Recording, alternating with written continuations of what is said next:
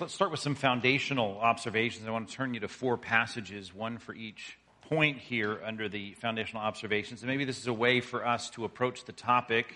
I've never approached it, at least in teaching, this way, so this may be helpful for you, perhaps, as it is in my thinking as I think through spiritual gifts. I want you to turn firstly to Acts chapter 17. This is the sermon of Paul before the Athenians. He is there speaking probably some of the most fundamental truths that Paul has ever known for preaching, because he's speaking to a non-Jewish crowd. They don't have the advantage of the foundation of Old Testament teaching. So he is going back to the first thing, creation, the activity of God, the nature of God. And this is a very helpful section. Now remember, we're heading toward a biblical understanding of the work of the Spirit of God in our lives, in the church age, as we normally think under the heading of spiritual gifts. But if we start here, perhaps we'll take some of the mystery out of it. I'm not trying to deny any of the realities of the spiritual nature of God interfacing with us as creatures that are fallen and in many ways encased in the natural realm. I understand that connection and the connection between God and us. I understand that, but there's something so common about it that we are looking for something other than what the Bible presents us with. So if we start with these foundational observations in the Bible, perhaps we can think more clearly than you ever have before about spiritual gifts. That's been my prayer as I prepared this. Acts 17, starting in verse 25, in the middle of his statements here that are very broad, very foundational in terms of just Christian theology, biblical theology. He says, "Nor is God served by human hands, as though he needed anything, since he himself gives to all mankind life." Just to even start with that. That means as an ongoing reality that God is one, let's just put it this way, who animates all things. If God were not actively participating in your life, or in the life of your non-Christian neighbor, they would not be alive. He gives them life. He gives them breath. Now, we could think like deists, and I often say that because deists think that the God of the Bible just simply created the world, wound it up, created the laws for it to function, and then stepped away from it. But the Bible doesn't teach that. As he goes on to say here, he's actively involved, as we see all throughout the New Testament. God is actively involved. If God, as I often say, turned his back on creation, it would implode. It is necessarily dependent upon God. And if you think about life, no matter what you did, if you drove your car here and had a conversation in the car, that could not happen without God animating you. You are dead without God. Not spiritually, I mean physically, you're dead. He gives to all mankind, not just Jews, not just Christians, not just people of the Bible, life and breath and everything. There may be intermediate agencies in the everything. You may have received an inheritance from your parents or grandparents, but in terms of life and breath, that's an immediate direct gift from God. And he made from one man every nation of mankind. So the agency of those first parents, of course, he's making every other nation, but he's involved in it. He's the active participant in making every nation of mankind to live on the face of the earth, having determined the allotted periods and the boundaries of their dwelling places. Even if you just took those truths and tried to really press those into the theology of most Christians today, it doesn't fit, because they don't believe in a God that's that sovereign and that involved. But we need to start our thinking there as we think about spiritual gifts, that they should seek God, that's his purpose, and perhaps feel their way, interesting phrase, toward him and find him. Yet, it's not like he's removed. This is not the God of the deists. He is actually not far from each one of us. For in him we live and move and have our being. That's an inverted way to speak about verse 25. He gives to all men life and breath and everything. We are dependent. We are so dependent on him that we can, it's right to say, we live and move and have our being in him. As even some of your own poets have said, for we are indeed his offspring, though it's through the agency of parents and grandparents and all of that. The reality is we are sustained, created, upheld, nourished in every sense of that word by God. God animates all things. He animates all people. All life is the active, ongoing gift of God. Good place to start. Let's turn to Psalm 127, or you don't even need to turn there. You know the text, but at least jot it down. Let me read it for you because you know it. It says this, "Unless the Lord builds the house, those who build it," what's the rest of it? "Labor in vain." Maybe you should have turned to it. I thought you all knew this first. "Unless the Lord builds the house, those who build it They labor in vain. I turn it around and say, unless the Lord watches the city. So there's offensive work that we do, and unless the Lord is involved in that, unless that's his purpose and determined plan, you fail. And as a defensive measure, if you try to keep something, you try to defend something, unless the Lord watches over the city, if he wants to defend and protect the city, if he doesn't want that, then the watchman stays awake in vain. Let's put it this way. Letter B, God enables. And by enables, think about this, he takes whatever purpose is in your mind and accomplishes it. In the car when you drove here, your intention in turning the steering wheel to turn the drive column and turn the wheels of your car around a corner and not hit the curb or anybody else, that was your intention of the movements of your life. If God does not determine that, if he's not wanting you to clear the curb, you would steer in vain. If you tried to communicate with the person, I said you drove here, you talked to someone in your car, if you tried to get out of your mouth words that would get into the mind of the person you're talking to so that they would understand, you couldn't do that unless the Lord wanted that done. He's not only active in giving you life and animating your life, he is, I know that's very uncomfortable for us because it creates intellectual and philosophical conundrums in our thinking, but we have to say the Bible teaches from beginning to end the overarching sovereignty of God, the active involvement of God, not only animates your life, he enables your life. You can't do anything and accomplish the purpose of your life, whatever it might be, large career or small sentence in a car ride over to church. You can't do any of that without God wanting it done. God is the enabler. He is the one who enables people. Unless the Lord builds the house, those who build it labor in vain. Okay, now this is an odd text, and we've looked at it, or at least put it up on the screen, but it'd be good for you to turn in your Bibles to this and highlight it in your electronic Bible or underline it in your printed Bible so that this jumps off the page at you.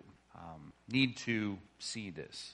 These are all the things, by the way, we don't think about. You got up this morning, unless you're really sick or in the hospital or something, and you didn't even think about God giving you breath and life. You went to sleep, unless you're still reciting the childhood prayers, which are very helpful in some cases. You went to sleep and you just thought, well, I'm going to go to sleep and I'm going to stay alive for the night and I'll wake up in the morning. You didn't think about God's involvement. The Bible teaches God is involved.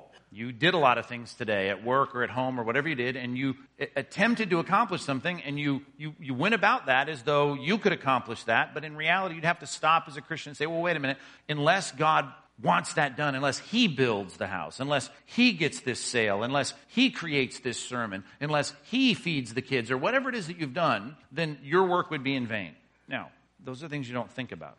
Exodus 31, 2 through 4. You might remember this from our Old Testament discussion of the Spirit's work in Old Testament people. God says to Moses, see, I have called by name Bezalel, the son of Uri, the son of Hur, from the tribe of Judah. I have filled him with the Spirit of God. Now there's something germane to our discussion in pneumatology.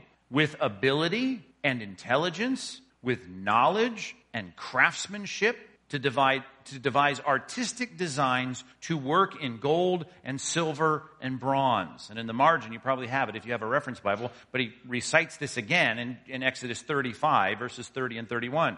Talks about this artisan who's able to craft these things. He's filled with the Spirit of God, and in that text it says, and with skill and intelligence and knowledge and with all craftsmanship. This is God animating and producing a product that becomes, wow, this guy's good. You need to have him be the one who constructs the elements for this tabernacle.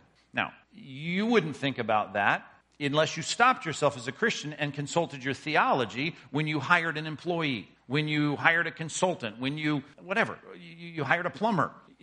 Whatever it was, when you thought about it, you didn't think, well, I wonder if the Spirit of God has animated this person and enabled this person to do a good job fixing the broken faucet. You didn't think about that. But when we see this text, you say, wow, that's the connection made in the Bible. In other words, the Spirit gets credited. He is the active touch of God, the connection, the nexus of God and humanity is the Spirit of God. God the Father on throne in heaven, dwelling in unapproachable light. Christ seated at the right hand of God, who dwells among us, who animates us. Specifically, we can talk in general terms about God, but specifically it is the third person of the Godhead who animates life. He enables people. He helps people accomplish whatever purpose it is that they purpose. And without God's involvement, it doesn't happen. And in this text, we just see the Spirit's involvement. Now, why was that brought up in this context? Well, because we're building the tabernacle. We're doing something that seems very sacred and important, and we want to do it right.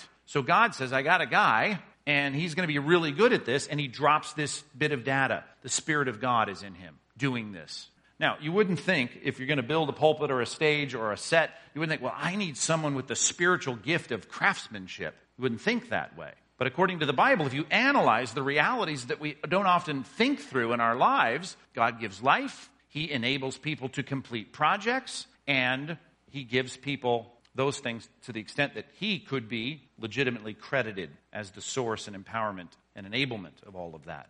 Okay, with that said, you could think about whatever you do at your job or in your home, and you could say, if I've done this well, I can credit God's Spirit with making me alive and producing a purpose that He wants done. And if I've done it well, I can say, look at the work of the Spirit of God in my life to be a great whatever, mom, architect, accountant, teacher, whatever. I have to credit God with that. Now, how is that a lot different when it comes to the New Testament? Let's put it this way. When it comes to the New Testament and we talk about spiritual gifts, which sounds so, woo, it sounds mysterious, sounds weird, sounds like I got to have a weird feeling when we talk about that. And we look for that and seek that, and as a very, a society that craves this kind of emotional experience, we're wanting to have something emotional that will make us feel like, yeah, the Spirit of God is involved in this. When we've just said, God is involved in every breath, God is involved in accomplishing any task that you do, God is involved in having you do it well, so much so that He could be credited as the one filling you, guiding you, enabling you. That now takes, I hope, some of the weirdness, the quest, the thirst for weirdness. I don't think anybody thinks of it that way, but out of the picture. When I studied today, I prayed quite a bit, I worked through the scriptures, I prepared outlines, I said, no, that's not right, this way, that. I prayed when I was done, I prayed as I prepared to walk over here from my office, all of that. I thought about that, but there was no weird feeling about it at all. Why? Because I've done this thousands of times. I've prepared a message, I've come over here or to other pulpits, and I've preached it. I didn't feel anything other than, wow, that was a long day of study and prep and reading and all the rest.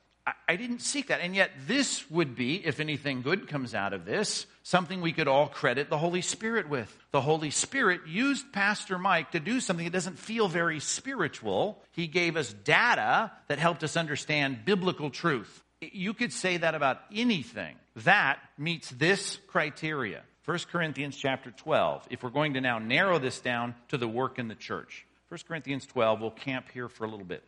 Is this helpful? Do you see how this? You should always nod when I say something like that, even if you're not fully there in your feelings. Just do that for my sake. Be helpful. You should ask less of those questions. I think it's helpful for us on several levels, and hopefully that will become increasingly clear as we go through this. But it's a lot of what we talk about in other settings and in other biblical studies about the kind of artificial dichotomy that we try to make between spiritual and secular. We think about God and where's God in this now when we think about spiritual things like evangelism or teaching or discipleship or doing something in the church. But when I go to work, I don't think about that. Or when I do my mundane routines at home, I don't think about that. Or when I try to buy a house or whatever. Those are the kinds of things we think, well, that doesn't take God's Spirit, when in fact it does. That's what I'm trying to say. Now when we apply it to the church, the objective for God's people in the church is, in part, looks like this. Verse 4 through 7. There are a variety of gifts. And by the way, I should say up at the top in verse 1, it tells now concerning, does the ESV say this? Because I don't have that text in front of me. Now concerning spiritual gifts, does the ESV translate it that way?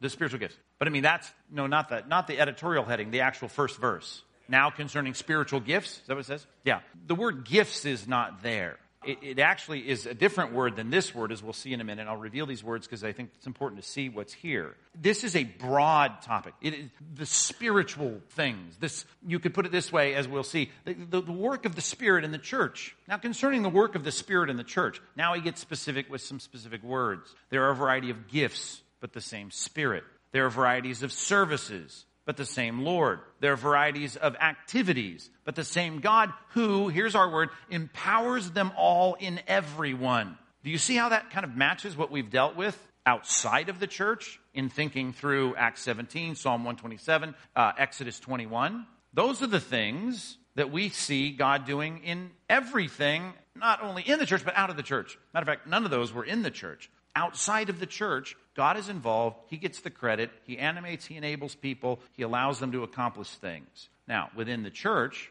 he's saying, we've got all kinds of varieties of gifts, services, and activities. And it's the same God who empowers them all and everyone. To each is given, here's the phrase now, the manifestation of the Spirit for the common good. We've kind of put on, when we read that, our spiritual gift hat to think through spiritual gifts. And now it's something, woo. Do you see, we've talked about it in a very utilitarian sense, very practical sense. And you didn't have that feeling when you think about a guy crafting the Ark of the Covenant or some, altar or something, or building a pulpit. We wouldn't think about it. But when we think, why? It's the same process. It's the same equation. It's the same work of God. It's just the work we don't often connect. And yet the Bible's trying to get us too connected and give God credit for it. The emphasis here, as we'll see later, is varieties, varieties, varieties. Okay, let's put the text up on the screen. These are important words, and I think it's helpful. Verse 4, what we just read there. Here are the words, and you can see now why this is important to reveal the words. There are a variety of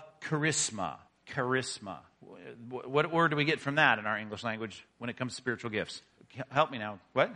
Charismatics. Charismatics. What is that word all about?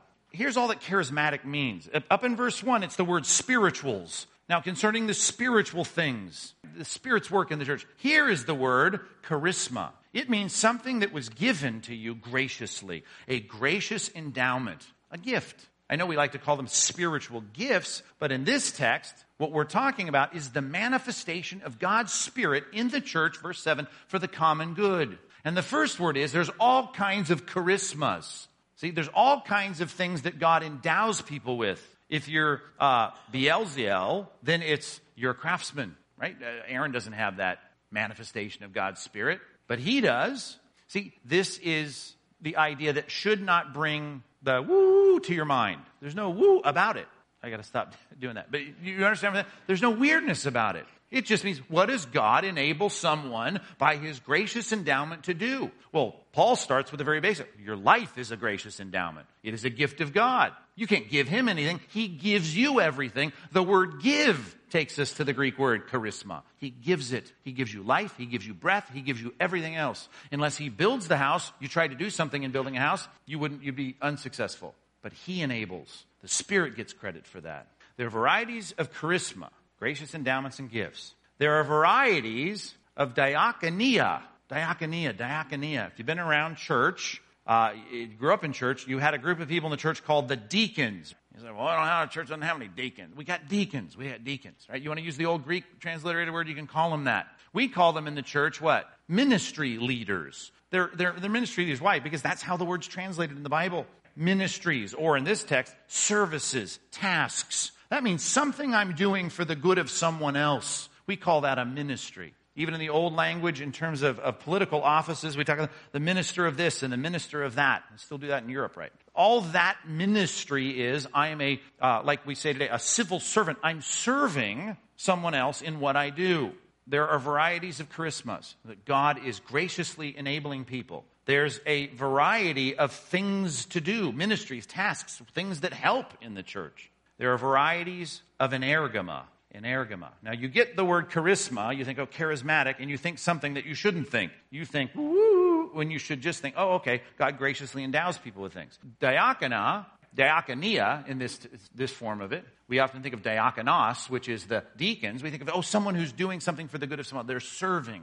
What English word do we transliterate from this word, energema? What word do you see? Energy, right? Something that takes energy. It's translated in our text, activities. It just means something that takes exertion, something that takes labor, something that takes work. It's hard to do. And when Bezalel, that's his name, right? Bezalel is busy working on the parts of the tabernacle and crafting. You can see the beads of sweat on his brow. As in the desert, he builds these things. And we wouldn't think, look at him, spiritual, doing spiritual work. No. He's working at something, and he's good at it, and he builds the box, and he builds it well. He's a great craftsman and artisan. Unless the Lord enables him and graciously endows him with that ability, unless the Lord gives him success in building the box the way it's supposed to be built, unless you recognize as a Christian, and you should, or a God person, that God is the one doing that, and you should give God credit for that, then you've missed the whole point. In this text, we're saying there's a variety of gracious endowments. There's a variety of tasks that serve other people. There's a variety of labors, things that are hard to do. None of those lead us to the smoke-filled room of thinking about, spiritual gifts. People come to my church, this church, our church, all the time, and they say, do you guys believe in the spiritual gifts? And they often say it like that. Oh, do you? Do you believe in it? I say, boo, yeah, I do. Right? It's like, well, that's a weird question. What are you saying? That's like saying, do you guys do work around here? Do you serve anybody around here? Has God endowed you guys to do anything? That's the definition of spiritual gifts, if you want to call them that. All we're talking about is the Spirit's involvement in leading us to do things that are hard to do. They take work, take effort, and they produce something that's good and useful. Verse 7 says, for what? For the common good. When we think about spiritual gifts within the church, we're talking about, did it benefit the church? That's all we're talking about. Now, that's a different way to approach spiritual gifts, but I hope it's helpful. It's a way that I think will help us recognize what the Bible teaches about this category. All right. Observations regarding the Spirit's manifestations. I put that in quotes. Why? Not because it's not in the Bible, not because it's not a good phrase. It's because I want you to recognize with everything we just said and laying a foundation in the Bible, there's nothing weird about saying that. Any more than you driving through the business district of any town and saying, wow, let's talk about the different manifestations of the Spirit for the common good of society or the common good of this city, or going through some office in that is a city office and saying, I wonder what kinds of manifestations of the Spirit there are for the common good of this community among the civil servants of this city. Do you see what I'm saying? Nothing weird about that. It's just that when you read those words, it's weird. Why? Because we don't make the connection. We don't often recognize all those things come from God. God gives these things. He empowers people. He should get credit for these things. One day we'll see how dependent we were on him. Okay, the chart. When the Bible talks about it, it gives us lists. And if you've been through Partners, you've seen this list, you've filled it in, you've looked up all these passages, and you've charted this out for yourself, and that's good. It's good to do that work because you notice in the Bible, wow, I got 3 different lists in 1 Corinthians. I put all of them together here in the first column. Apostles, prophets, teachers, miracle workers. There, that's getting weird now, Mike. More on that in a minute. Healers, that's super weird. Helpers, administrators, tongue speakers. That's the weirdest one of all, it seems today. Interpreters of tongues, wisdom, knowledge, faith, trust or confidence, distinguishing spirits or discernment. You've got all of those right there listed in 1 Corinthians. You turn over to the book of Romans, and you've got prophets, teachers, servants, leaders, exhorters, and on down to go. If I want to make any observations, I should say this. 1 Corinthians 10, we got 10 in the column. Or 1 Corinthians 12, we got 10 in the column. Romans chapter 12, we've got 7 ministries that are listed. In Ephesians, we have 4 that are listed. And in 1 Peter, we just have 2 categories. Servants, I guess we could equate with serving,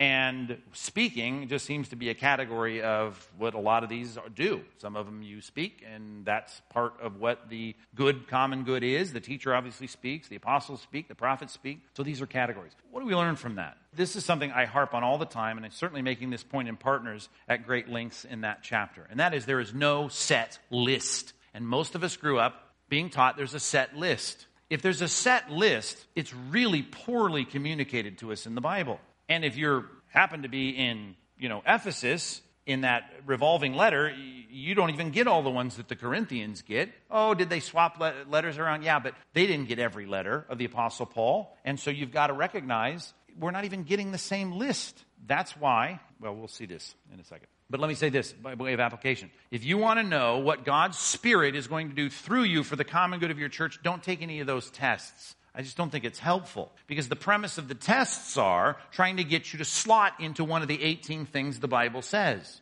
And that's the problem. We've started with the premise that there are 18 spiritual gifts. That's not true. The emphasis on the New Testament, as we'll see, is not on a template, on a set list. We can certainly learn from this that these are simply examples of the Spirit's manifestations we'll see. The question is, how is God going to use you for the common good in the church? the emphasis is on variety. That's my point. Let me just put the passage up on the screen. Whenever we see spiritual gifts talked about, and by that I mean, how's God going to use you for the common good of the church? The emphasis is on variety. Not everybody's the same. Stop trying to think that everybody needs to be the same in terms of how they serve. Romans 12:4. For as in one body we have many members, and the members do not all have the same function. There's a negative way to state it. So we, though many, are one body in Christ. Don't be factionized or divided by the fact that not everybody has the same endowments. One body in Christ. Individually members are having gifts that differ according to the grace given to us. What's the word grace? Charis is the Greek word grace. It is a form of the word charisma. What's the point? God gives it. God enables. What's the point in the church? Something about the church that the world doesn't get. And that is that God gets the credit for everything. God gets the credit for what we do. We worship and praise God. What do the people in the world not do? They don't finish their architectural project in the high-rise in Irvine and go, let's stop and just thank God here for allowing us to do this. They're not doing that today. They're doing work that God enables. They don't recognize it. The church is called out from the world to proclaim the excellencies of the one who called us. Our job is to make the connection. The world doesn't make the connection. So we are always emphasizing in the work in the church, God. Look at God's gracious endowment in my life to do this. Having gifts that differ according to the grace that is given to us. That's just piled on synonyms, if you will. Gift, given, grace, same idea. Then let us use them. God has enabled us, and he's graciously endowed us, then let us do the things that are in accordance with that gift. If it's prophecy in proportion to our faith, if service in our serving, if it's the one who teaches in his teaching, whatever it is, the emphasis is on variety. And of course, the underlying connection is we see God's involvement where the world doesn't. We recognize God and we thank him while the world doesn't. Their ingrates were not. They don't see God in the work, we do. Observations regarding the Spirit's manifestations. The emphasis is on variety, not a template, not a set list. 1 Peter 4:10. Let's put this passage up there. We're talking about the 1 Peter passage. He talks about serving and speaking. As each of us has received a charisma, something given by God, a gracious endowment from God. That was our wordy definition of that. Then let us use it to serve one another as good. Now here's a different word that is added. Stewards of God's, love this phrase, varied grace. One guy is an artisan. One guy's not. That seems somewhat secular because then we're not thinking church. We're thinking Old Testament, people that are building the tabernacle. But we recognize that guy's got an endowment that the next guy doesn't. Have him do it because he's good at it.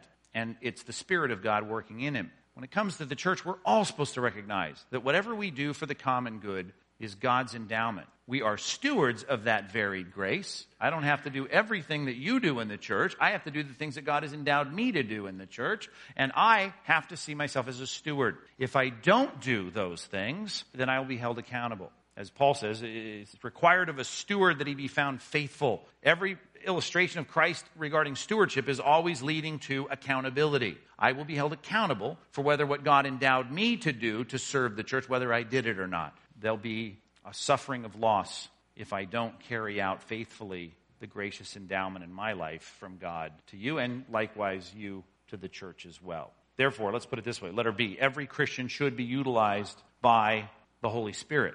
Now, again, you've taken, I hope, that mysterious woo-woo out of the idea of this. Now it becomes a question not of taking a test to find one of the 18 things that the Bible happens to mention regarding the use of people's talents, skills, gifts, endowments from God. We're not thinking in those terms. We're just thinking, I need to be involved. I have to. I should. It is my requirement. It's my stewardship. So let's take a little sidebar here and talk through three biblical prompts at the bottom of page 1 of your worksheet. I've talked a lot about this in the past, but I created a simple list here today, a new one. I've never taught it in these terms. So again, if you've heard me teach on this, because we teach on this a lot, it seems, over the years, maybe this will be helpful. The reading that we just had in 1 John 3, what was that, yesterday's DBR? I mean, it's jumped off the page at me in terms of what I'm teaching on tonight. And that is that if you want to think in terms of God's work through your life for the good of the church, specifically the Spirit of God, and we understand it's not something I'm looking to feel something or something emotional or something, something bizarre, something transcendent. It's just God working in me. Well, I want to think then about 1 John chapter 3 and recognize when I see a need, I got to meet it. That is God's work in me and through me in the church. So if I want to think, well, what is it that I should be doing?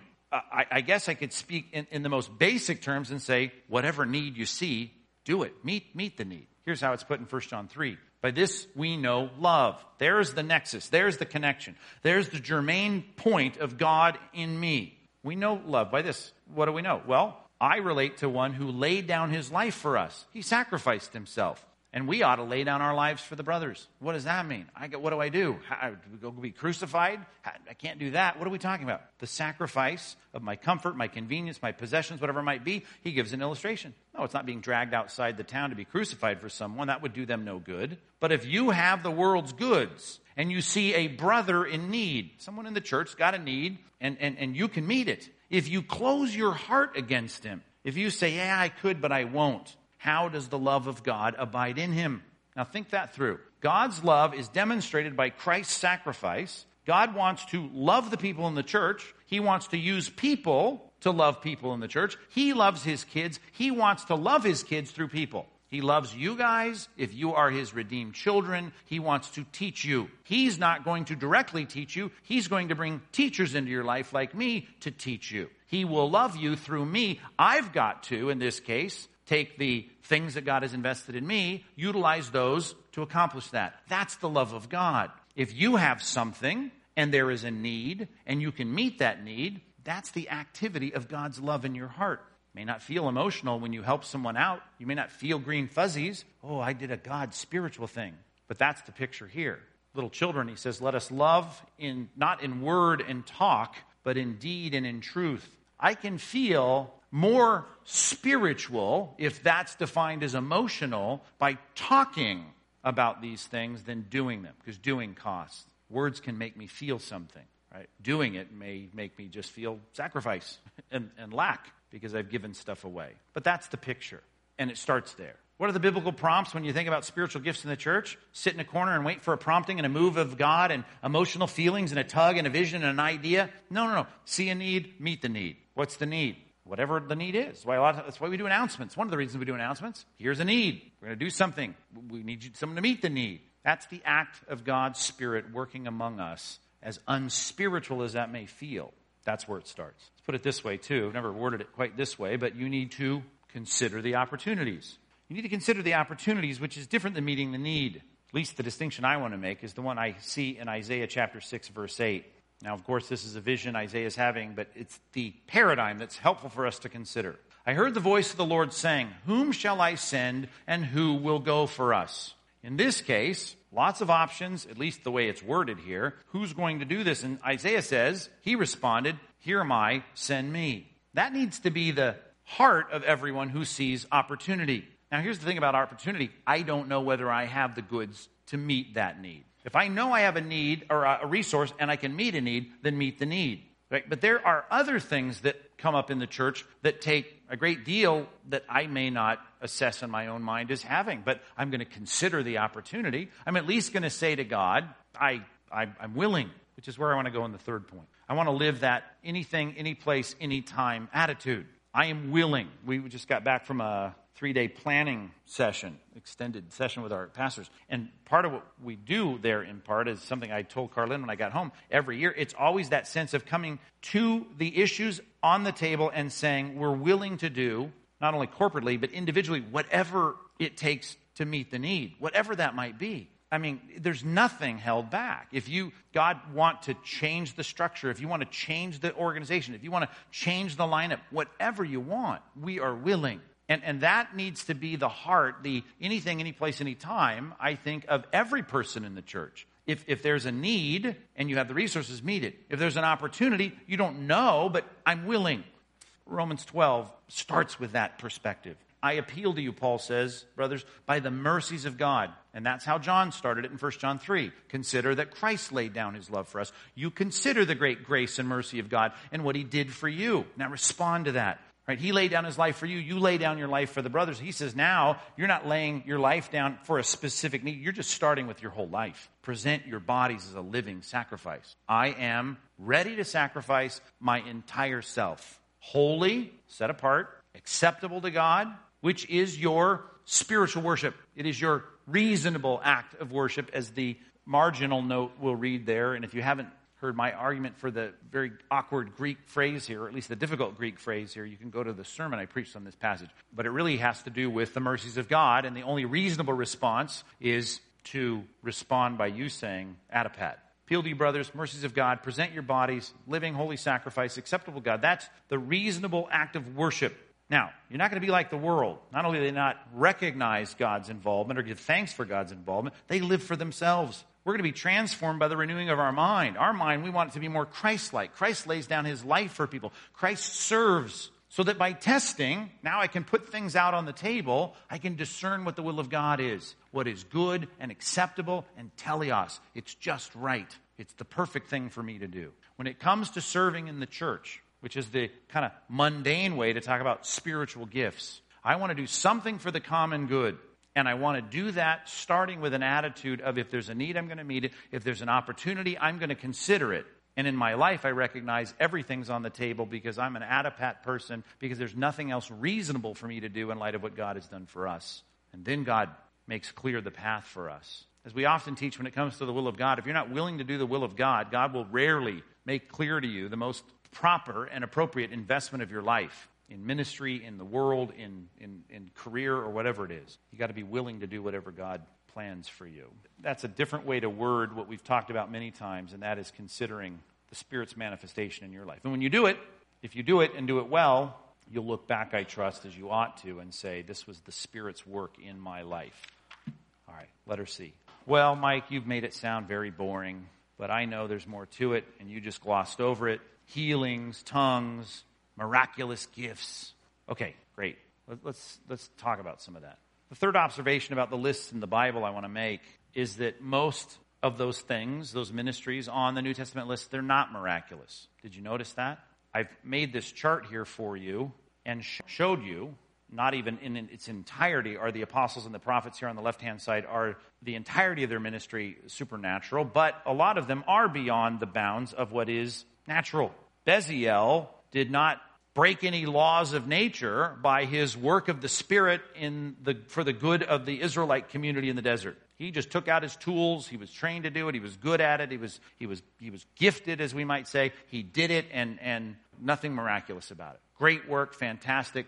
But there are some things on the left column here. Apostles, certain aspects of their ministry. Prophets, aspects of their revelatory ministry. Miracle workers clearly is a description of people that is a category that could overarch all of these, actually, are doing things that are bizarre. Healers, that's not normal. We're not talking about doctors here. Tongue speakers, which I've spent 5 sessions talking about in 1 Corinthians 14, if you want to get my teaching on that, called that series Untwisting the Tongues. If the jury's still out on your mind on that, you certainly need to listen to those sermons. And the interpreters of tongues. That's 1, 2, 3, 4, 5, 6 that either in whole or in part describe something supernatural. All the rest of the 18 aren't. And you can say, well, they're all spiritual. I get that. So is Bezalel doing his craftsmanship. So is getting up in the morning. So is going to work. Whatever you do is an endowment of God, the gift of God, the empowerment of God, the enablement of God. But it doesn't break natural law. Okay. Now, the inset chart in the middle of this, which if you've been through even last year's systematic study of the church, we threw this chart up. But we want to talk a little bit about, not the big chart, the outside chart, but the inside chart. The miraculous clearly makes spiritual gifts a topic of mystery and weirdness. And the woo comes back when you start talking about breaking natural law. I get that. Some observations here as we talk about that. There are 3 periods in which the breaking of natural law takes place. What I'm doing here basically is showing that in the left-hand column, when we talk about miraculous gifts, we really have to distinguish 2 kinds of miraculous gifts. We'll define these more fully in a minute, but GT1s and GT2s. GT, just my little way to refer to God's intervention. We clearly see it as a God thing. It's observed as a God thing. There's Category 1 interventions of God, and there's Category 2 interventions of God. Category 1s literally break the laws of nature. There's no way around it. Category 2 are clearly the intervention of God, but it does not break the natural law. It may be providential, the odds may be against it, the timing may be amazing, clearly is directed as something that God has done, but that distinction is an important one to make. If we're talking about Not only the GT2s and the GT1s in the Bible, when did they take place? They took place in three clusters. In the coming of the Torah with Moses and Joshua, the coming of the prophets, the writing prophets of the Old Testament, starting with Elijah and Elisha. They were preaching prophets, but they were of the school of the prophets, the leaders among the prophets, and the coming of the Messiah in the New Testament, Jesus and the apostles. GT1s, if you go back and you look at everything that took place in the life of Moses and Joshua, you'll find there are 10 things that you're forced to say, this is described in the Bible as the suspension of natural law. This should not work this way. An axe head, the sun should not stand still, or anything that appears like the sun is standing still all day long. Nothing like that should happen. That doesn't happen. That's not the laws of nature. Whatever that was, that's in the column. And that's one of the things that happened in Joshua's day. When it comes to GT2s, there are 33 of those that you say the Bible credits God's intervention in this text. But if you look at it and you think about it, you recognize no natural laws were broken. There's nothing supernatural here other than the timing of what took place, and we call that providence.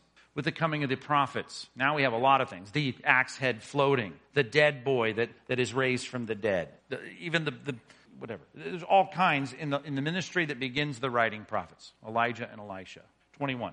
GT2s, providential acts of God that are credited as God intervention, 45. The coming of the Messiah, look at the number jump here with GT1s, 46. 46 events in the life of the apostles in Christ, most of them obviously Christ and during the period of Christ, where the laws of nature were suspended, broken, and 20 providential miracles. Now, I'll call them all miracles, but let's make a distinction between these. And then let's make this observation. When it comes to the miraculous gifts, we've got 1,500 years from Moses through the end of the New Testament. You've got the GT1s. Let's just think about those there. You got 77 of the 86 GT1s recorded in these three clusters. You got 9 that are prior, and I count creation as one. Right? I know that was a series of days, but that's one creation, creating stuff out of nothing in the creation week. Then you've got 18 others that take place in the pre-Mosaic period. We're going all the way back to Noah and Abraham and the patriarchs.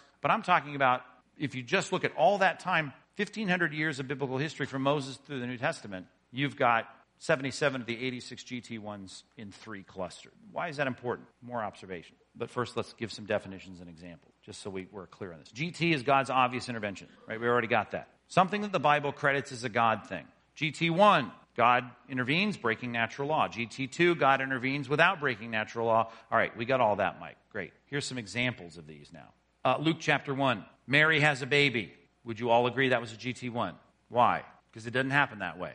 Ever. Can't. Ask a doctor. Not possible. That must be a suspension. We're missing some chromosomes here. We can't do this that way. Overshadowed by the Holy Spirit. Holy Spirit did something miraculous, broke natural law. In Luke 1, Elizabeth has a baby. Okay, well, that was a God thing too. Yeah, it was a God thing. God called it, said it was important, all about God. God was involved. Angel announced it. But there was something there that was going on that wasn't going on in Mary's life. It was unusual. She's old. It doesn't happen that way. But it did. And if you were to track this, you would recognize it's happening within the laws of nature, as unexpected and bizarre as it may be in terms of timing. It's a GT2. It's a God thing. Clearly a God thing, but we've got a man and a woman making a baby. Acts 12, Peter escapes from the Jerusalem jail. If you remember that text, it talks about the angel of the Lord coming into the jail, shining a light, right? He has no flashlight. This is an angel now. Speaking to Peter, it says in verse 7 that his chains fell off. The angel speaks to him, takes him out of the prison, and then here's the text that says this in verse 10. The iron gate leading to the city, it opened on its own accord. Angels talking to you, light shining in a dark dungeon, gates opening on their own. That's a suspension of natural law. Peter gets out of the Jerusalem jail. Acts 16, there's a jailbreak in Acts 16 where Paul gets out of the Philippian jail. Now, that's credited as a God thing. Paul at the end of his life writes to Timothy and talks about how God had delivered him out of all these problems in the area in which he was when he was imprisoned in Philippi, and gives God credit for that. And it's clearly a God thing. Read the text, though, in Acts 16, and you'll see what opened the gates of the prison. An earthquake. There was an earthquake. How do earthquakes happen? Well, there's seismic activity under the ground. There's plates, there's pressures, there's faults. It's a slip fault, a thrust fault, whatever. You hear the lady from Pasadena talk about it every time it happens. That's how it happens. What's amazing about that? Well, that it happened where it happened, when people were praying for him to get out of jail. But we have a logical, we have a scientific, we have a natural explanation for it. But clearly it's a God thing. Why? Because of the timing, the place, the setting, the result. But no one's going to argue that there was a suspension of natural law in the text. Do you see the distinction there? That's important. Theological facts as we think through this. God created the laws of nature. Now, if you don't agree with that, I don't know why you're here. God creates us, and he sets up the world, and he makes the natural laws. And while the deists affirm that, we would affirm that he's still involved in making sure all the natural laws are doing what they do. He sustains, enables, and in him we live and move and have our being. He creates the laws of nature, though. When I drop things, they fall to the ground because of the laws that he created. We're all the pioneer scientists. That's all they were doing. As the scientists said in the early period, they did it for God's glory, to think thoughts after God, as they said. They were trying to figure out God's creation, and that's what made them such great scientists. They were real scientists, not theoretical scientists, which now want to be detectives and not scientists. The different ballgame. That's a different sermon. Now, God made the laws of nature, and as he is over all things, he is transcendent, he is other, he is separate, and he has sovereignty over those things. So then we would say God can break those laws. God has created the laws of buoyancy, but he can walk on water if he wants to, the incarnate Christ. He can make iron axe head float. He can do those things if he wants to, because he is the creator of the universe. As Geisler, as there's all kinds of great books, even back to C.S. Lewis writing his book on miracles. It just makes sense that if there is a God, as defined even in our own thinking, naturally, ontologically as we would say, that God has the rights and sovereignty over his own laws. God created the laws, he can break the laws. This is the important proposition here. He is never surprised and he's never cornered. As a matter of fact, think through what we've said. He's involved in all things. God is never in a place where he goes, oops, Peter's in jail. Darn it. What am I going to do? I got to get him out. So I'll cause an earthquake. Or in Peter's case, I will send an angel and I will have the angel work this thing out. God's never cornered. He's never surprised. Now think that through. If that's the case, every single miracle God does could be a GT2. He can work within the laws that he's made, and every time there's a need, he can say, oh, I planned for that. Sometimes when our kids are little, they think we're, doing crazy things because we've prepared for the things that we know they're going to do. And so we have all the solutions there, and we're not miracle workers. We just think ahead, and they don't. God thinks ahead because he knows everything. He knows the beginning, the end from the beginning. Therefore, if he's going to create a GT1, he will purposefully break those laws, and he never breaks them out of necessity. God never needs to do a miracle.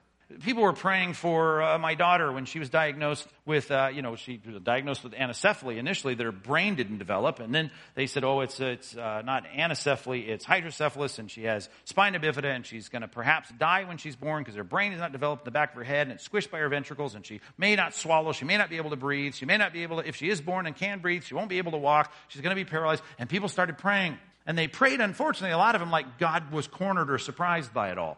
If God wanted my daughter to walk, let's think this through, he could have done something. He must have been looking the other way when this whole thing was developing. When her spinal cord was zipping up, which is what happens in every baby internally. I mean, the very early weeks of development, that spinal cord zips up. That's how it works if you want a spine that works. If it doesn't zip up, your spinal cord protrudes out of your back, and you're paralyzed from that point down on your spinal cord, which my daughter is. When you started praying for God to fix that, we're assuming what? Well, I don't know. I guess the theological thinking in some people was, God was asleep at the wheel on that baby. He didn't know what was happening. Our theology would say, not surprised by that. Now, I'm still going to pray God would help this problem that I've got, and I want some kind of God intervention, and God did. By God's providential grace, he intervened. But what's the point? God was not surprised, was not cornered. God never breaks the rules of nature out of necessity, because he's never surprised, because he's sovereign, and he's always planning, and he's in charge. Okay, with those theological facts in our minds, let's talk about GT1s as a category. When you think through what the Bible has to say regarding those rare occasions, less than 90 GT1s in the Bible, most of them in three rashes, 77 of them in three clusters of time, very short periods of time, really, with Moses and Joshua, Elijah and Elisha, and Jesus and the apostles. basically three generations. We have to recognize that those are unique, they're planned, they're strategic. And when people want them and ask for them, they don't get them for the asking. Let's just start with that. Matthew 12, 38 and 39, here's an example of it. We'll see another passage that says the same thing in essence. But let's start with this one. Some of the Pharisees and the scribes answered him, saying, "Teacher, we wish to see a sign from you." Sign, by the way, that's the word in the scripture, which is not, a placard. It's the breaking of natural law. That's a sign, a miracle. But he answered them, "It's an evil and adulterous generation that seeks a sign. No sign will be given to it except the sign of the prophet Jonah," which, of course, was code for his resurrection, his death and resurrection, which, of course, is the suspension of natural law. It's the breaking of natural law. But in this case, they ask, they don't get it. You could say, well, they're asking with wrong motives. But are they really? They want to see whether or not this is the Messiah. Say, well, their hearts are bad or whatever. You can look all throughout the Bible, and here's what you'll find out. God does these things strategically according to his will. He doesn't just respond to people when they ask for it and say, hey, they're yours for the asking, which is the premise of a lot of people who think about miraculous gifts. I want God to break natural law for me. We could spend more time on that. For the sake of time, we can't. They're rare. Have we already made that point? If you go back as far as you can go back, and we don't know when creation happened, but if you start the story, even if you just go back to the patriarchs, right, that's 2100 BC. You got 4,000, well, let's forget the 2,000 on this side. You got 2,000 years, 2,100 years from the stories of Abraham to the end of the book of Revelation where John is on the island of Patmos. We've got 86 GT1s. You've got 192 GTs in the Bible, but only 86 suspensions of natural law that are described. Now, I know there are more than that, but the ones that are accounted for that are described, here's what happened, here's what God did, there's not many. People think there's miracles on every page of the Bible. That's helpful for you to go, they're not. If we want them in every generation of the church, you've got to recognize that'd be the weirdest thing ever because that wasn't in every generation of the Bible. Hundreds of generations in the Bible without any reference to miraculous gifts. They're rare. What's the point? Letter C. They verified the arrival of God's word. You cannot divorce God's strategic purpose, which always seems to be tied to, as it's described and it's explained, with the arrival of the written word of God. Example, let's talk about the spokesman or the authors. There were the speaking prophets and the writing prophets. Example in the New Testament, since that's where our biggest rash of GT1s are. 2 Corinthians 12:12 says, the signs of a true apostle, because there were these false apostles that were claiming to be someone, but Paul says they're not anyone, and you can tell the difference between someone claiming to be an apostle, and again, what is an apostle? Apostolos is one who is sent like an ambassador with authority, and they don't have authority because they don't have what we have. The true apostles came to your town, and they perform their signs. They practice these things among you. The signs of a true apostle were performed among you. What were they? They were practiced with what they did was signs and wonders and mighty works. Those things were done, and they verified the authority of the spokesman, in this case, the apostles. Acts 14, good example. Oh, I want you to turn there because it was a bit more than I could fit on the screen or wanted to. Turn, if you would, to Acts 14 real quick after you jot that down. There's two aspects to this that I should note for you. Here are the apostles coming to Iconium, doing what they do, and that is starting with the Jewish synagogue. These people should know and be expecting the coming of the Messiah, like Simeon and Anna and the rest of the people we read in the New Testament at the beginning of the book of Acts that are waiting because they study the scripture. Well, he goes to the synagogues and he always says, okay, guys, the Messiah is here. Verse 1. Now at Iconium they entered into the Jewish synagogue and they spoke in such a way that a great number of both Jews and Greeks believed. So you had these proselytes from the Hellenistic society coming in, and they're trusting in Christ and believing the truth of the prophetic scriptures. Verse 2, but the unbelieving Jews stirred up the Gentiles and poisoned their minds against the brothers. So they remained for a long time speaking boldly for the Lord, who bore witness, who did the Lord, to the words of his grace, granting signs and wonders done by their hands. What was the point of that? Well, we just read it. To bear witness to the word of his grace. He wants people saved, and the way to get saved is to put your trust in Christ. That's the only way to get your sins blotted out so you don't go to hell when you die. He wants people to recognize the authority of the apostles, that their word is true, so he granted them the ability by their hand to perform signs and wonders. The other thing I want you to point out here is verse 4. But the people of the city were divided. What? There's signs and wonders being done by the guys that are saying you need to trust in Christ as the fulfillment of the Old Testament Messiah and that he can save you and forgive your sins. I don't believe it. But they just did miracles. I'm in the camp that doesn't believe it. Does that remind you of a statement that Jesus made in the parable of Lazarus and the rich man? When the rich man said, please send someone back from the dead to warn my brothers not to come to this place of torment. What did Jesus say? Even if someone comes back from the dead, I'm not going to believe. They got the scriptures. They should believe that, and they're not going to be convinced by a miracle. We often overrate even the effect of the miracles. All you have to do is study the 200 God things in the Bible, 192 God things in the Bible, and you'll recognize when you see those, oftentimes people are persuaded, and oftentimes they're not. Some sided with the Jews and others with the apostles. I'm thinking if they're doing miracles, I'm siding with the apostles. That just shows a lot of this is not intellectual opposition. It's volitional, moral opposition, which we still have today. Which, didn't we not say this just recently? I said, when you are sharing the gospel, I've said this 1,000,000 times, and they have all these intellectual questions, what are you supposed to say? Hey, if I could answer every question you're asking right now to your intellectual satisfaction, would you trust in Christ and become a follower of Jesus today? What's the answer 4 times out of 5? At least in my experience. Nah, I don't want to. So this is about wanting to, then. This is not about the intellectual questions you have. See, that's the problem so often. Problem of the heart, not a problem of the brain. I'm thinking if you can do a miracle and suspend natural law before my very eyes, I'm intellectually convinced. Nevertheless, that is the purpose, according to verse 3, which worked in part and for some did not. And then, of course, their message. It verifies the spokesman and shows their credentials, and it also verifies the message itself. Hebrews 2, 3 through 4, that's on the screen. How shall we escape if we neglect such a great salvation? We're in trouble if we neglect it. It was declared at first by the Lord, and then it was, here's another word you could substitute for verified or sanctioned. Here it attested. It was attested to us by those who heard while God bore witness. How was it attested? Because God was working in these people by signs and wonders and various miracles and gifts by the Holy Spirit distributed. Now, here's another point that we've already made, according to his will. Here's the thing about people wanting these things for the asking. These are all according to God's will.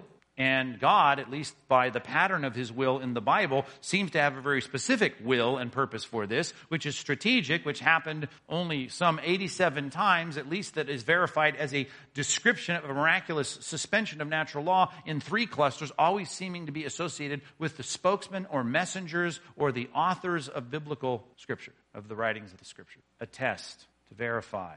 What was the word over there in verse chapter 14? To bear witness to the word of their grace. Now, you've probably heard that, but there's a very important thread throughout the scripture emphasizing that over and over again. So there's not miracles on every page. People read miracles. I want to do the miracle. Most of the things described in the scripture, which I'm sure you're going to give most press to the most spectacular gifts, though they're there, they are the minority, even in the lists of New Testament gifts. How is God going to use people in the church for the common good? The miraculous signs associated with the coming of Scripture. So, what should our expectations be then? Post-apostolic expectations, and let's just pause on the word post-apostolic. What's the difference? Who cares? There's an apostolic church in the phone book. You know, is it really post-apostolic? According to the Bible, it is. And we don't have time to develop the whole argument, but here's one of many places we go to see in the Scripture, if you're open-minded, that the apostolic age is over. He says, you're no longer strangers, speaking to the Ephesians. You're no longer strangers and aliens. You can be a Greek, you can be a barbarian slave, doesn't matter where you're from, Scythian, but you're in this thing now, God's work. You're fellow citizens with the saints and members of God's household. God's household, yeah, we're picturing a building now in the metaphor. Yes, you're being built on the foundation of the apostles and prophets. You could have said that in the Old Testament, in the latter Old Testament, that the Old Testament community of people who are trusting in God, symbolizing their coming forgiveness by the sacrificial system, their community was built on the foundation of the prophets. Now you add the messengers who had the authority of Christ, the apostles and prophets. The church is being built on that. Christ himself, of course, being the cornerstone in whom the whole structure is being joined together. It grows into a holy temple in the Lord. The point of this is the foundation of the building was the writing of the apostles and prophets. That is the foundation. To be an apostle, for instance, you had to have witnessed Christ himself, the resurrected Christ, Acts 1. There's a lot more we could go to prove this point. But yes, we live in a post-apostolic period. The signs of the apostles were signs and miracles and wonders. What should our expectations be? Okay, living in a post-apostolic world, well, you should expect divine help. Now again, what does that feel like? We can start with the broadest thought of all, which is how we started. How did it feel to get up out of bed this morning? Well, it was hard. Okay, but you succeeded. You brushed your teeth, you combed your hair, you got to work, you got to church, you got dressed, you did it. How did you do that? The Bible says you did it because of the enlivening, animating work of God. You did it by the enablement of God. You succeeded in getting here tonight because of God's involvement. You should expect that on steroids for us because we're God's kids, as it's put in passages like Hebrews 13, 5 and 6. Keep your life free from the love of money. That's the fuel for most people. You should be content with what you have because God has said, I will never leave you, speaking to this first generation church. It's actually second generation church, still in the first century though. I will never leave you or forsake you. Why? Because God's with me. I can confidently say, the Lord is my helper. I will not fear what man can do to me. Therefore, I'm looking for God's help all the time. I want it. I pray for it. If you could see my prayer life, you'd probably be shocked at how much I'm praying for God's help. All the time. God help, God help, God help. My prayer journal is got help in it a lot. You'll see the words. I recognize my dependence on God, and I'm praying for his help all the time. And I'm not only praying for it, I'm expecting it. Because I know he wants to do good for his church. I know he wants to do good in the world through the church. And so I'm praying for God. Empower me, enable me. Let me do good today for the kingdom. I'm praying for it, I'm expecting it, and you ought to too. Keep God's goals in mind, though. Charismatic movement and the Pentecostals, when they think this through, they say, I do want God's help. Unfortunately, even as we just said in this passage, you can't twist that into, well, give me more money then. In that text, it says you shouldn't worry about the money because you should be trusting in God. And they'd say, well, not money through those sources. God's going to give you money through other sources. You've got to remember the goal is not for you to have a lot of money so that you have no needs or concerns or problems. Because as the Bible says often, like in 1 Peter chapter 4, verses 1 and 2, you ought to arm yourself with the same way of thinking of Christ. And what was that? Well, he suffered in the flesh. Now, I should be prepared in my Christian life to suffer in my flesh. Think this through. Since therefore Christ suffered in the flesh, arm yourselves with the same way of thinking. For whoever has suffered in the flesh has ceased from sin, so as to live the rest of their time in the flesh, no longer for human passions, but for the will of God. Some interpreters want to see this as whole life. When you suffer in the ultimate way, you become a martyr, then you're done with sin altogether. But I think this is much more helpful because we live in everyday episodic, from this problem to that. And the reality is, when I'm willing to suffer and say no to the passions of my flesh, that hurts, but that's a decision to stop sinning in that regard. The point is, in this world filled with sin, filled with temptations, I need to be ready to suffer. Christ suffered, and I need to be ready to suffer. So I got to keep God's goals in mind when it comes to what his goals are. Because people want miraculous gifts not to make their lives more difficult. They want miraculous gifts, what for?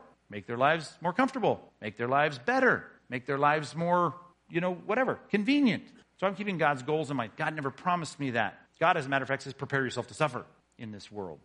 Expect God to keep his rules. Let me say this on a couple of levels. God made rules. Did he ever break them? Yes. Does he have the power to break them? Yes. But he's never cornered. He's never surprised. He only broke them for very specific reasons. The only hints we have in the Bible is it's always seeming to be connected, at least 90% of the time, with the coming of the scripture or the spokesman having the authority to speak authoritatively for God. And every other time and in every other generation for thousands of years, he's always keeping the rules that he made. So I expect him to keep his rules, even the undesirable ones. And that's where I need to underscore that, because often the charismatics and Pentecostals that want God to break natural law all the time want to do it to the exception of the rules that God made concerning things like, Genesis chapter 3, when it says, cursed is the ground because of you. That's the promise of God. In pain you shall eat of it all the days of your life. That's even before we're talking about becoming a Christian, right? This is just life from the beginning. Thorns and thistles it shall bring forth for you. You shall eat, and you shall eat the plants of the field by the sweat of your face. You shall eat your bread till you return to the ground, for out of it you were taken, for you are dust, and to dust you shall return. So when your husband comes home and complains about his day, and then the wife responds with all the terrible things that happened in her day, whatever, that's a terrible scene, but you've had it. You realize life is tough. You can lean back and say, oh, God's keeping his promises. Because in reality, that's the promise he made. And then one day you're going to get sick and die, and you're going to tell your wife, I'm dying. And she'll sit back and say, God's keeping his promises. You're dust, and to dust you're going to return. None of that is fun and happy. But we're always calling on God to suspend natural law to the exception of the rules that he's made, which include life's going to be hard, you're going to suffer, you will get diseased, you will die. Not to mention the fact that if you become a Christian, arm yourself now to suffer, because if you're going to follow Christ, he suffered. Expect God to keep his rules, even the undesirable rules that he made. I expect every faith healer to die, because that's God's rule. You die, along with every non-faith healer, even as he helps you. Now, I'm expecting God's help. I pray for it all the time. When I pray for it, my expectation is for him to help me, and I expect him to help me for the common good of the church and even common good in the world. I expect his help, but I expect him to help me by keeping the rules. Example, even as we're getting off the end of the apostolic period in the New Testament, 1 Timothy 5:23, here is Paul responding to Timothy's frequent ailments. He says, no longer drink water only, but use a little wine for the sake of your stomach and your frequent ailments. No longer drink wine, no longer drink water only, but use a little wine for the sake of your stomach and your frequent. I'm thinking, this is a problem for people that want God's miraculous intervention to heal everyone. Number one, Paul doesn't create that expectation in Timothy's mind, not to mention that Timothy is a preacher of the gospel and he's got frequent ailments. What's wrong with that guy? His faith must be weak. Paul never says that as it relates to this problem in his life. The other sidebar that I guess I ranted on the other week that got some of you going, this does show that he didn't drink wine, which, by the way, you had two choices. You drank water, or you drank water and wine. Here was a pastor refusing to do that, and Paul says, I know, I don't want you to drink a lot of wine. Drink a little wine, though, would you? The medicinal effect for your stomach will help you. Well, that's not a miracle. That's working within the laws of nature. Paul wants his frequent ailments to be eased, and that's a good thing. We pray for that. That's a natural thing. And he's saying, use a natural means to get that done. Now, as we read in the Old Testament, we see, I think of one specific example of the king seeking the physicians only and not the Lord. Though we use natural means to see God meet our need, I want help from God and I'm expecting him to help me, but I'm expecting to keep his rules as he helps me. I need to recognize that though I'm seeking the natural means by which God to solve the problem, I realize that God is the one doing it. I seek him in it. I'm praying for his help, and I'm expecting him to keep his rules. I often think of this example, and sometimes the visual is helpful. Here's a wallet full of money. A lot of people in church obviously say, I don't have any money. I need money. That's what your wallet looks like. You want it to look like that. You need it to look like that. You got to pay your rent, but your wallet looks like this. So you pray for God to fill your wallet. This is a need. God is your helper. God will help you. Do you pray about finances? I'll bet you do, just like I do, just like everybody does. Unless you're, independently wealthy, then you're praying how to invest it. But most of us are praying for enough of it to pay for the kids' braces or whatever we're doing. So we pray for God's help, and we want our wallet to go from this to this. The question is, what is your expectation? Is it like this? You pray, you close your eyes, then you open your eyes hoping it looks like that, and then you close your eyes, God, please, fill my wallet. Is it that? No, not yet. You don't pray that way. And your expectation shouldn't be that way, because that would be a suspension of natural law, and God rarely did that, and he did that for the purpose of verifying the coming of the Word of God. So we pray with an empty wallet for God to this is a dumb illustration, but fill our wallet with an actual person involved. Maybe it's an extra job. Maybe it's delivering pizzas. Maybe it's, Uncle Jim who dies. That's a bad way to put it. And solves the financial problem by bequeathing me money. The point is this: I'm expecting natural means to solve the problem. But when God does it, do I call it a God thing? Absolutely. Would I even call it a miracle? Well, as long as I understood what I'm saying. If you read, and we read biographies all the time, how God gets people to the brink of thinking, I cannot make it, and then God makes it happen. Did he materialize money in someone's wallet? No, didn't happen that way. But he did. Provided in a means that was unthinkable, was against the odds, the timing was impeccable, it was a God thing. All I'm trying to say, if you want to go from no money to money, there has to be an agency that you would expect would be God's rules being kept. That's what I'm trying to say. Letter D, beware of the next miraculous wave. People talk about if you're really up on your theology, you think back to the Wimber third wave of the Spirit. And what that meant was we want to see the miracles of God. All I'm saying is when the real miraculous wave of the suspension of natural law takes place, you should be concerned. Let me rapid fire for the sake of time, give you 3 passages from the Scriptures. In the Olivet Discourse, Christ said this, for false Christs and false prophets will arise. And the context here is the end of time. And perform great signs and wonders. Now again, those are the technical words we're talking about for the suspension of natural law. So as to lead astray, if possible, even the elect. Think about that. The forecast from Christ is when you see these people, they're going to come. And one of the things they're going to do, try to deceive people, is they're going to do great signs and wonders. 2 Thess 2:9, the coming of the man of lawlessness. It says, the coming of the lawless one is by the activity, not of God, but of Satan, with all power and false signs and wonders. Well, if they're false, that means they're not real. No, that's not what it means. It means they're not of God. Here's the proof of that. Revelation 13. Rev 13, and 14. That's the beast, if you read the context. This is the beast arising out of the earth. There's one from the sea. Remember all that? This is the one who comes alongside the Antichrist. And he performs great signs, even making fire come down from heaven in front of people, right before their eyes. And by the signs that it is allowed to work in the presence of the beast, it deceives those who dwell on the earth. So God is going to allow another wave of miraculous gifts. It will not, the next wave will not be the working of the Spirit of God to suspend natural law. The signs and wonders will be from the work of the enemy. And we're warned. There's 3 passages real quick to say, watch out. See, and that's why I often say, if Benny Hinn next door actually starts pulling off real miracles, you should be concerned. Because the Bible says the next wave of miraculous events, the suspension of natural, the GT1s won't be GT1s, they'll be ST1s. Did you get that? Right now, he's not allowed. At least in the biblical chronology, that's an argument from silence. But here it seems to be that he is allowed at this particular juncture in God's prophetic plan to do the GT, which are ST things, the Satan things that suspend natural. Lastly, you need to be impressed with God's ongoing GT1s. Are there GT1s? Yes, there are, but they're not the kind of, ooh, that you think. They don't have the splash of the apostolic signs and wonders, but they are nevertheless supernatural. Read this just, a couple days ago in our daily Bible reading. Turn to this one, if you would, too, real quick. We're almost done. 2 Peter chapter 1. Oh, and I got to say, if you read the Greek text in this verse, verse 19, you will, if you're a first-year student, you will have a hard time translating it. It is ambiguous. Greek, as I often say, highly inflected, and often the word order doesn't play a big role in how you interpret the text or translate the text. In this case, there's ambiguity, and though it's a highly inflected language, and usually it's very exacting, here's one of those rare examples where the text is unclear. Now, if we all sit around with ESVs, hopefully we would think, we'd all have the same translation here. The problem is the ESV's been corrected, and I say corrected, been adjusted like 3 times now. So if in the beginning of your Bible you have, for instance, the first edition, which I forget what year that is, but then the next one I think was the 2007 text edition. That may be the first one.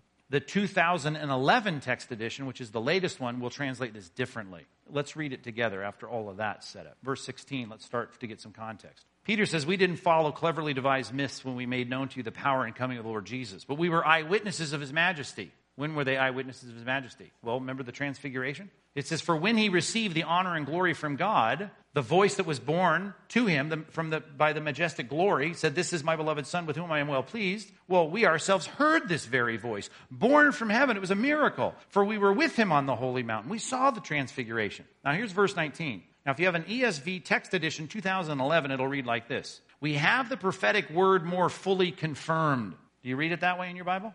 You may have the 2007 text edition, which said, and we have something more sure, the prophetic word. Do you see the difference there?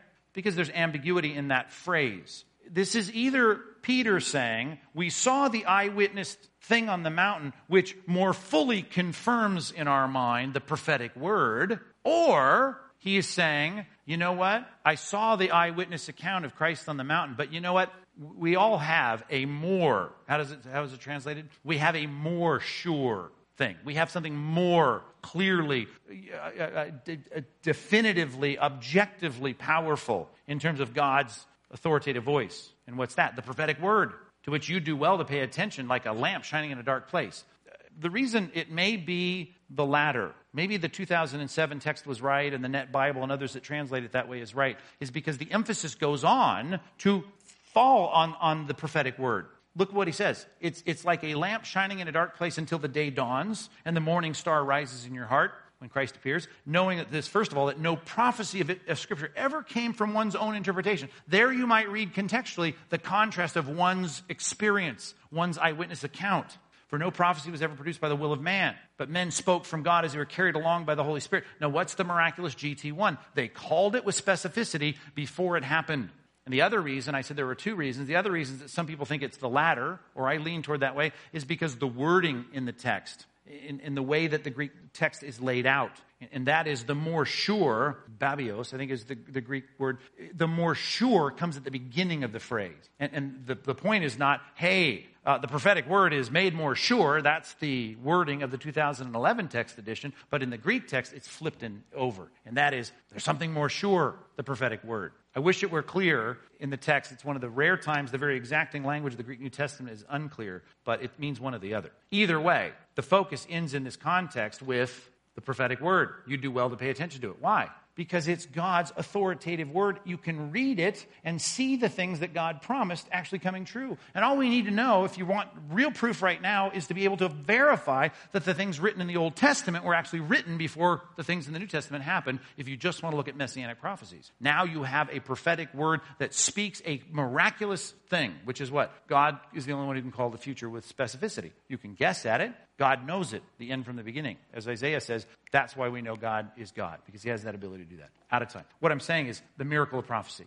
You want to be impressed with God's ongoing GT1? Is there any GT1? Well, yeah, there's the prophetic word of God, which is even trumping, I think, in the text, although it may be that he's saying it even adds to it, is that there was the eyewitness of the apostles. Secondly, and we don't have any time to read this, 1 John 3, I use that because we just read it, transformed lives. You see lives that are changed.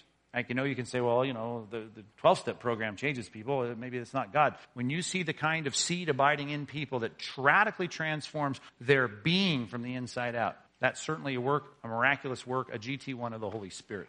All right, out of time. Let's pray. God, thanks for helping us through this outline. Thanks for providing all that you provide for us. Thanks for the gift of your Spirit. Thanks for his work in our lives. I pray that we would be less weirded out by the Spirit's work in the pages of Scripture, because we recognize that most of what we see and most of what we experience is the things we experience every day, and that is that we live and we move, we exist, we get breath and life and everything else because of the provision of God. And so, God, when we serve in the church, as we see the Spirit work through us, the manifestation of the Spirit, the very grace of God being poured out among us, let us give you credit for those things. That's certainly why we're called out from the world, to recognize the God connection and see that you're the God that deserves all glory, all praise, all thanksgiving for doing the good things that you do. So, God, work through us for the common good. Let us meet needs when we see them. Let us consider every opportunity as a possibility for our lives, and let us say to you that we're living sacrifices, adepat, ready to do whatever it is that you might make clear to us and like us to. God, thanks for this time of study. In Jesus' name, amen.